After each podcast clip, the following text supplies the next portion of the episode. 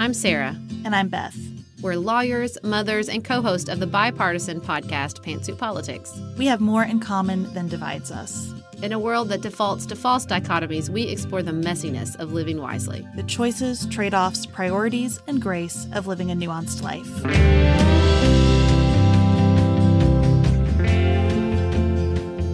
Hello, everyone. Thanks for joining us for another episode of Life. We're going to do something a little different today because we had a number of advice questions that sort of revolved around similar themes.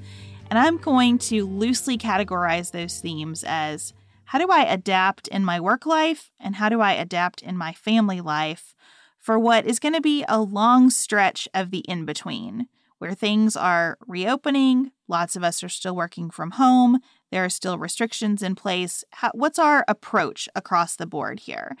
And we thought we would begin today by sharing one shift that has happened for us at Pantsuit Politics given this changing landscape. I think what happened in the very beginning is we had two instincts that weren't bad. But as this stretches out in time, they have begun to work at cross purposes. The first instinct was good. We said we can only do one thing a day. Like we can simply only do a thing a day. Record a show, do an interview, have a phone call. Because our kids are home, we just had to dramatically dial back our expectations. But the cross purposes is we have this other instinct, which is this work makes us feel better.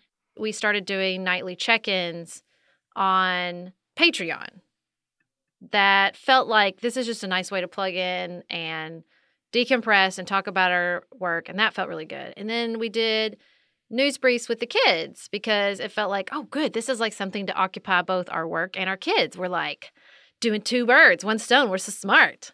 And then it just, and then it was like, you wanted to get back to the nightly nuance because I think that really serves you. So then we were doing two things a night. And then all of a sudden we made this list of everything we're doing every day. It was, first of all, not one thing.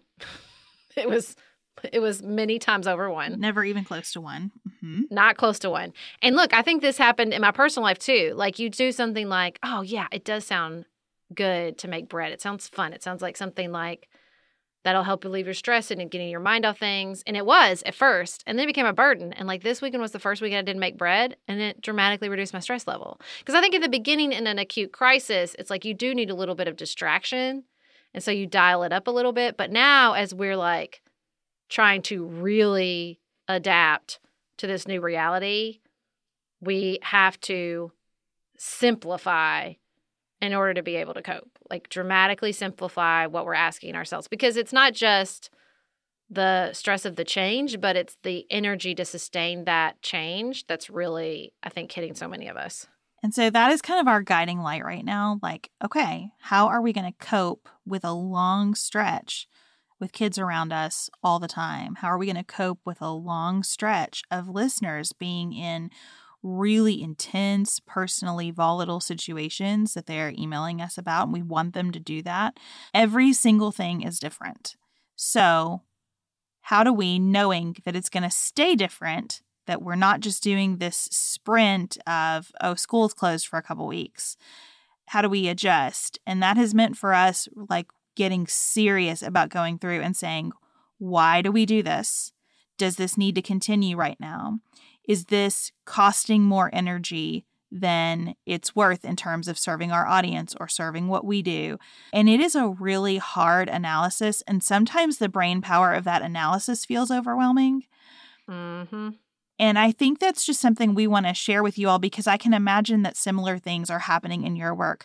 I am getting to just this point of real strip down in terms of my community involvement. I just can't hang yeah. with everything that I had before all of this. I chair a board of directors. I've canceled a board meeting. Like there are people who are scheduling all kinds of emergency things. I just canceled an entire quarter's board meeting but our staff wanted that. Preparing for that board meeting was more trouble than it was worth to them at that moment in time because they too are trying to cope, right? And so I reached out and said, What do you really need right now? And they said, We really need that board meeting to be canceled. And then later said, We really need care packages for our staff. Everybody's having a hard time. Done and done. Great. I'm not going to invent fictitious work that doesn't need to be done. And I'm also not going to pretend things are normal and force the normal through a situation that it doesn't fit anymore. And I just think the more that we can remember, if you are worn out, the people that you are like spinning the hamster wheel for to take care of are also worn out on some level too, even if they're not expressing it that way. So the more we can get ourselves into these conversations of like, how do we strip down, I think everyone will feel better. When this started, we all pretty quickly adapted. This is our new normal this is our new normal. but like saying it doesn't make it true. right. You know, saying it a lot to yourself, like, isn't the work. Adapting to a new normal is more than articulating the need out loud to adapt to a new normal. You have to rethink everything. And that is exhausting. And often you will rethink something and it will work at first, and then you will realize, oh, that in fact does not work. It's just, it's really, really exhausting especially if you are dealing with the needs of other people, which almost everyone is on some level, be it parents or community members, organizations, jobs, children, spouses, friends.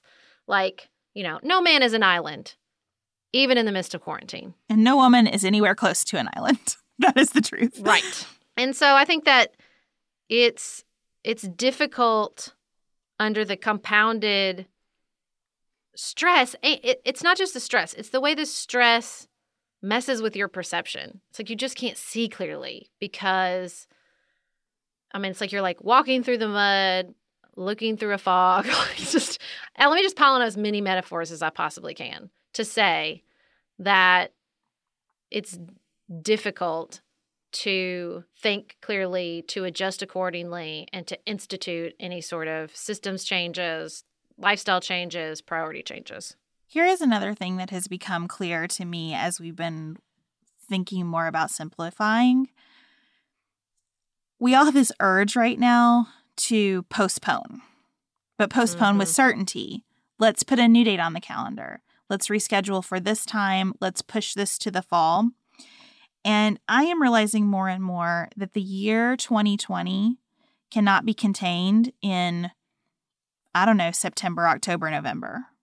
Mm-hmm, mm-hmm. And I think there's a very strong push right now for every gathering to be held then, every trip to take place then, everything of importance that requires human beings in a room together to happen in the fall. And on two levels, I feel enormous anxiety about that. The first level is I'm just not sure it's going to happen mm-hmm. from a public health standpoint. And so I really want to resist the urge to put new dates down before we have good information that our lives are such that we can be out with other humans again. And the second level, honestly, and I haven't said this out loud anywhere, so I might not say it as articulately as I wish. I think there's going to be an adjustment period to living normally yeah. again. I think there's going to be an enormous adjustment for me in going from being here. Because I, I mean, I am at home. Like, we are not living anywhere approaching normal. We are not interacting with people outside of, you know, Chad and me and the girls, except online. I feel a little bit nervous about what it's going to look like when we have to do that again. I want to do it again, and I also don't want to do it again to the tune of what used to look like a regular schedule for me. At least not at first. I'm going to need some time, and I have a feeling I'm not the only one. And so, if I were an organizational leader right now in like a big structure, I think part of my work would be saying to everybody, we cannot keep loading up September. You have got mm-hmm. to stop pushing people to put things on the calendar in November. We can't do it. And I think here at Pantsuit Politics, there's a big part of me that's like, we just can't reschedule all this stuff right now, at least not for the next 10 months or so, because we just, we don't know what it's going to be like. And I think we are going to need to space things out a little bit. I think it's going to be really hard. I feel that now. I feel that with the opening up timeline, I feel that sort of you know what it's like? You know what it's like? It's like Hodor. It's like hold the door. I can that's how it feels to me. it's like the first little crack of reopening. I feel this push of, let's try this. Let's do a bike ride. Let's do a backyard barbe- barbecue. Let's do a that. Like, let's get out. Let's get out. And um, there's one part of me that's like, yes, can I do anything that feels different? Because I think that's what I need. But I actually don't think that's what I need. I think it's the opposite. Like, I think this drive to say yes and let's do and yes and let's do already because the weather's getting nice, because things are starting to reopen, is really taxing in a way that I'm not being honest with myself about. Because, you know, my preschool's last day is today and my son's sort of their their last day quote unquote is next monday and so there's all this like fifth grade graduation. Oh there's a zoom meeting and there's a the teachers are coming by tonight and da da da da da da da da and it's like my instinct is yay i'm home all the time. I have all this capacity to start to do some stuff. It looks like on my calendar that I do have room in my schedule. But the reality is very much the opposite. I think what I'm realizing is putting that stuff on the schedule, even though the schedule is blank, I feel burned out. And so, you know, like you said, it's like it's going to take time to recover and heal from the burnout of this situation that is not going to be over anytime soon. I cannot stop thinking about this tweet. I don't remember who said it. But I think about it a lot. It was early. It was like a week after the NBA. And she was like, I see everybody talking in terms of weeks, but you need to to adjust that 2020 is a lost year. It's the whole year. It's lost. And like I think I in some ways I've like held it but not talked about it because I don't think because it's different means it's lost. And at the same time I can't forget about it because the second I read it, every cell in my body went, yeah, that's what this is. Yeah. Yep. It's going to be the year. If it's not lost, it's just different. Like we have to be, we have to give so much space to that. Whatever space we think we need, however much quiet time to recover, or time in our schedule, or free nights, or screen time, or whatever, like multiply times 10. and then multiply it by 20 by the end of the summer and 50 by the end of the year it's just you know it's a it's an instinct I, I have to fight every time which is when the stress dials up you have to dial up the stress management even though it seems so anti-instinctual like well i don't have time to deal with stress management i'm so stressed but i have learned over and over again if i do not dramatically dial it up while i'm dialing up the stress i will suffer i think this is so important for business leaders to hear because by trying to maintain normalcy, we always meet on Tuesday at 10. We always do this. We keep logging the same number of hours every week, whatever it is. We are creating a new and unique type of burnout, totally different than any kind of burnout that we know how to address. And if your whole workforce finds itself in that state, especially when you get to the moment of feeling like we are now resuming normal operations, you're not just going to lose 2020, you're going to lose 2021. And you're probably going to lose a lot of people in the process and a lot of good thinking and a lot of strategy. And I think that's part of what we're trying to do for ourselves, Sarah, is avoid that, right? Strip down now so that we can find a way for this period to be a period not of burnout, but of healing? Can we start the healing while we are still in the grieving? Can we start the healing while we are still in abnormal? Because we know that if we don't, we're just delaying when that's going to happen. And we don't know what the opportunity for self care is going to look like when things go back to quote normal because it, it won't be back. It'll be forward to something different. And we just cannot all arrive there bleary eyed, exhausted, depleted in every way. Which means we got to have some very clear priorities right now and be willing to shut everything down. I on- honestly think like the healthy part, lost is not the right word, but the healthy part in that acceptance of this year is lost is just saying, here is a long list of things that aren't going to happen this year in any form. They're not going to happen virtually, they're not going to happen by email, They're just, these things are not happening this year, and that is okay. I think that positions us all so much better for when we can resume some sort of society where we're we're in large groups together, where we're not wearing masks to the grocery store. I just feel like we'll be so much better off if we can hit that pause button now and acknowledge that it's going to be on pause for a lot longer. We're going to take a quick break and we'll come right back.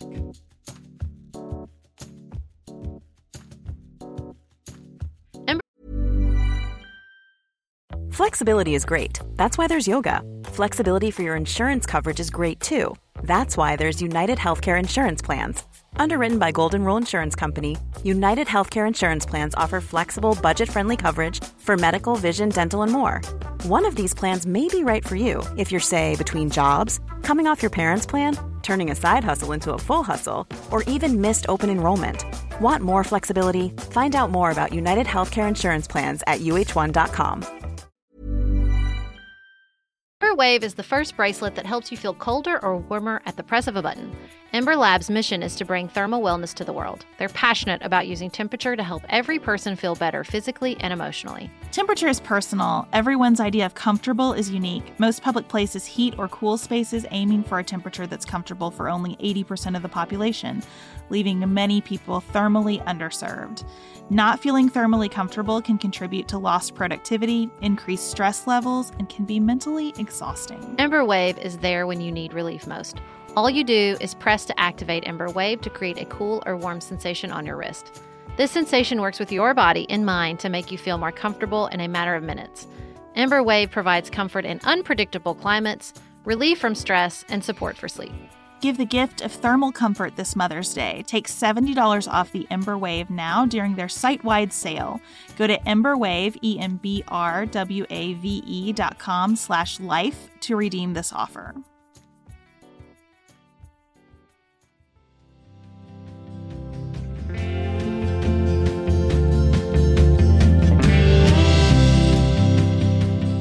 So we've touched on some of the advice questions that came in. You know, we have a lot of people who are saying my supervisor's being unreasonable during coronavirus. My work schedule is too intense. Do I take a big risk to make a change during COVID 19? And I think that's a really hard question and depends the most on the cost benefit analysis that you have. Is the stable financial job just depleting you in a way that you don't think you'll be able to recover from on the other side of this. And maybe you take that big risk now. If the stable job is something that you can put in a container enough to keep going, and you otherwise reserve some energy, then maybe you do that later. We also got questions on how, as a family, you decide what your approach is going to be to reopening. How often are you going to go to the grocery store? Are you going to go to church or not? Are you going to go to yoga? Like, I think there are a lot of questions that families are making decisions about right now. And Sarah, I'm curious to hear what kind of conversations you and Nicholas are having about this. You know, it goes back and forth for the most part. Um, Nicholas has always been the safety Steve in our family, way more than me. I don't know if that's his training as a lifeguard as an and an Eagle Scout but he's more likely he's just i think probably at the end of the day more of a rule follower than me. I'm the the gretchen rubin um what's the one that they'll do it but it has to make sense? Like a The rebel? questioner. the questioner. I am the questioner.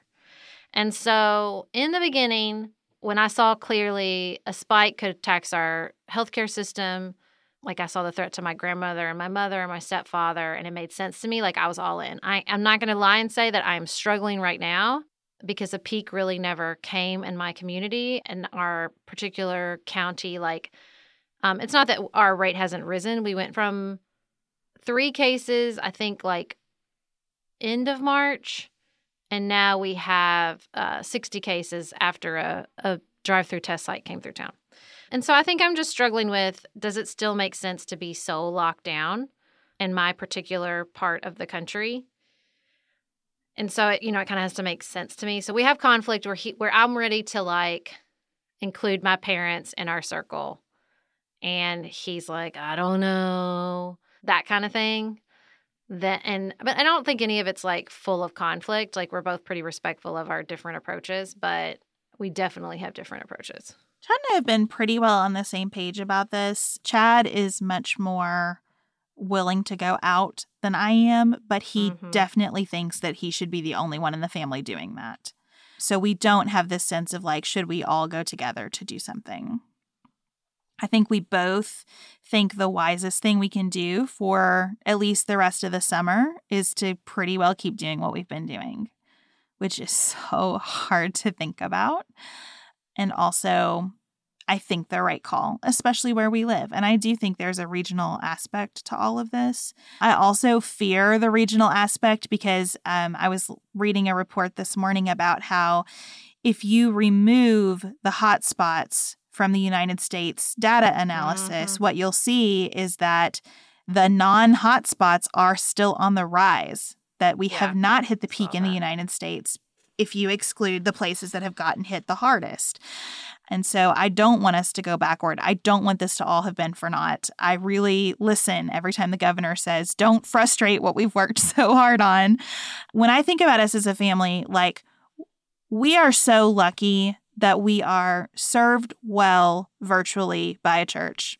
It's just, it's fine for us to not be at church.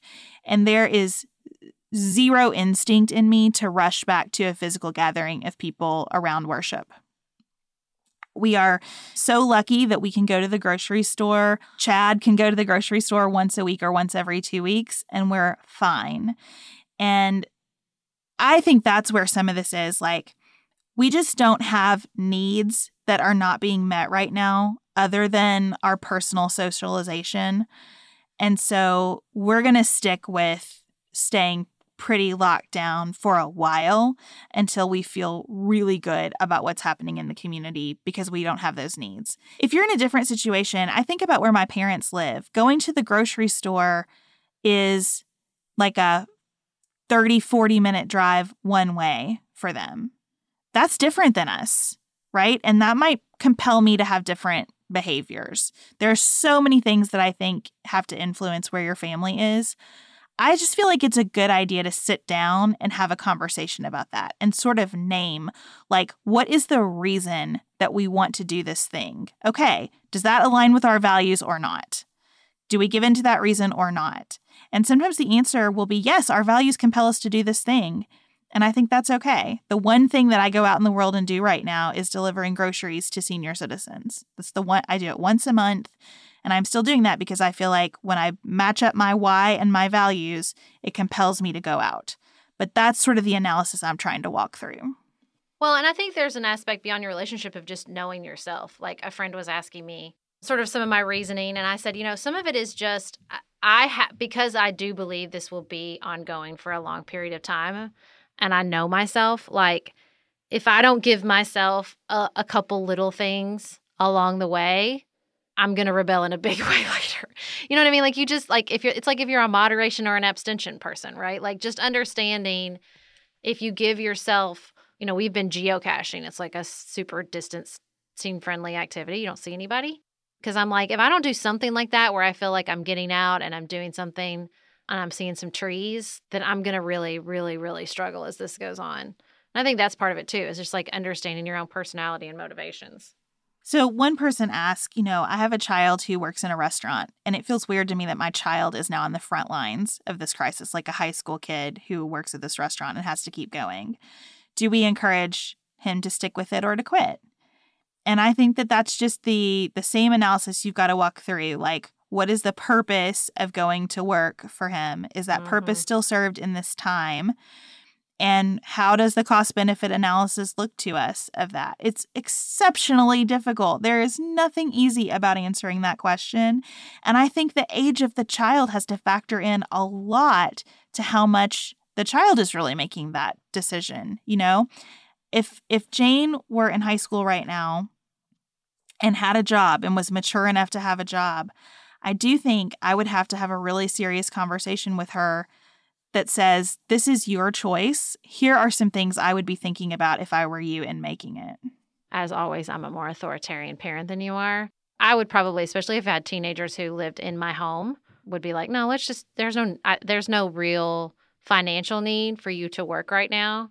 Decreasing that risk is the the best choice for our family as a whole. Um, but let me just be abundantly clear that I wake up every morning and thank baby Jesus that I don't have teenagers right now because that would be exceptionally difficult. Yeah, there's a totally different level of heartbreak, I think, for teenagers than than other folks through this. Okay, Yeah. and then the last question I wanted to make sure that we address today, which I love so much, I'm going to paraphrase. It's like, what if I don't want to do a gazillion Zoom conversations? What Mhm. if I don't want to have a call with all the people that I miss? And and I think that there's a version of like people who are doing okay with the introversion of this, or just truly are exhausted by what the day requires of them without reaching out, like sort of a judgy thing going on about that, right? And I would like to say to the person who wrote this email, I am with you a thousand percent. I desperately miss so many people in my life. And the thought of connecting with them on Zoom right now, I just, I can't do it. I think I'm I'm slowly navigating from Zooms to phone calls. Don't underestimate a good phone call. I used to hate phone calls, but they're just easier. I think part of the exhaustion with Zoom for me is the scheduling. Like I don't want to do that. Like call me if you want to talk to me. Now I know a lot of these are groups. And so maybe that's something else we need to just be like pump the brakes. It doesn't always have to be a gathering of 5 to 50 people. Like it, if you miss, you know, human to human contact in your friends, then just call a friend on the telephone like we used to back in 1995. I think that that's what I'm realizing is like a lot easier. I miss this person, or I'll just call them. That's also why I really, really, really love Marco Polo because it is because I think so much of it. What's hard to manage about this time period is you just really don't know where your energy is going to be second to second. You know, at 3 p.m. during that Zoom call, you could be like, oh my God, I'm so excited about this. Or you could be like, your kid have pitched the 16th fit that day, and you're like, I can't do this. I want to cry. Whereas Marco Polo, there's always the ability to like check in or like not deal with it. Or some, if one of your friend gets particularly neurotic, you're like, I don't want to deal with this right now. And then maybe you'll have time later. You know, that's what I think. Anything that lets you be more adaptable to your energy level when it comes to reaching out and talking to other people is more valuable than a fully packed schedule of Zoom calls. Yeah, I will take any form of I can hear your voice and listen to it when I'm ready to listen to it, and you can listen to mine Mhm. back when you're ready to listen to mine back. Like Voxer, text messages that are voice memos. I love hearing people's voices right now. And I also really appreciate that sense of we will all get to each other when we can get to each other. And uh, we can all maintain our personal boundaries around what our notifications are, you know, because it's just for me so difficult. I, I had a phone call scheduled this week that I was actually really excited about. A person that I dearly love, really wanted to talk to. I was going to call her at 8:30 p.m. Two nights in a row, I just missed it completely. Like 8:30 just flew by. And I have no idea. It was on my calendar. I set an alarm. I don't know if my phone was silenced or what, but I just missed it two nights in a row for a discussion that I wanted to have. I was really looking Yeah. forward to it. And I mean, it's that to me is just like that was such a mirror of the universe going, Beth, you are not all together right now. And that's okay. Hmm. But I think we have to have a lot of gentleness for what people can do. At the same time, I know there are people putting all these programs together because it's the only way to continue doing what they do. And because they do have jobs they care about and missions that are important to them. And I don't want to be judgy about that either. I understand why people are trying to organize a four year old dance lesson on Zoom. I get it. Mm-hmm. I also can't do it. Yeah. And so I, I hope from both ends we can have some grace about that. I think grace is the order of the day all across work relationships, personal relationships, interrelationship when it comes to quarantine and the slow burn of COVID 19. We really appreciate you joining us during this difficult time and connecting with us and connecting with one another. We will be back in your ears over on Pantsuit Politics on Friday. And until then, keep it nuanced, y'all.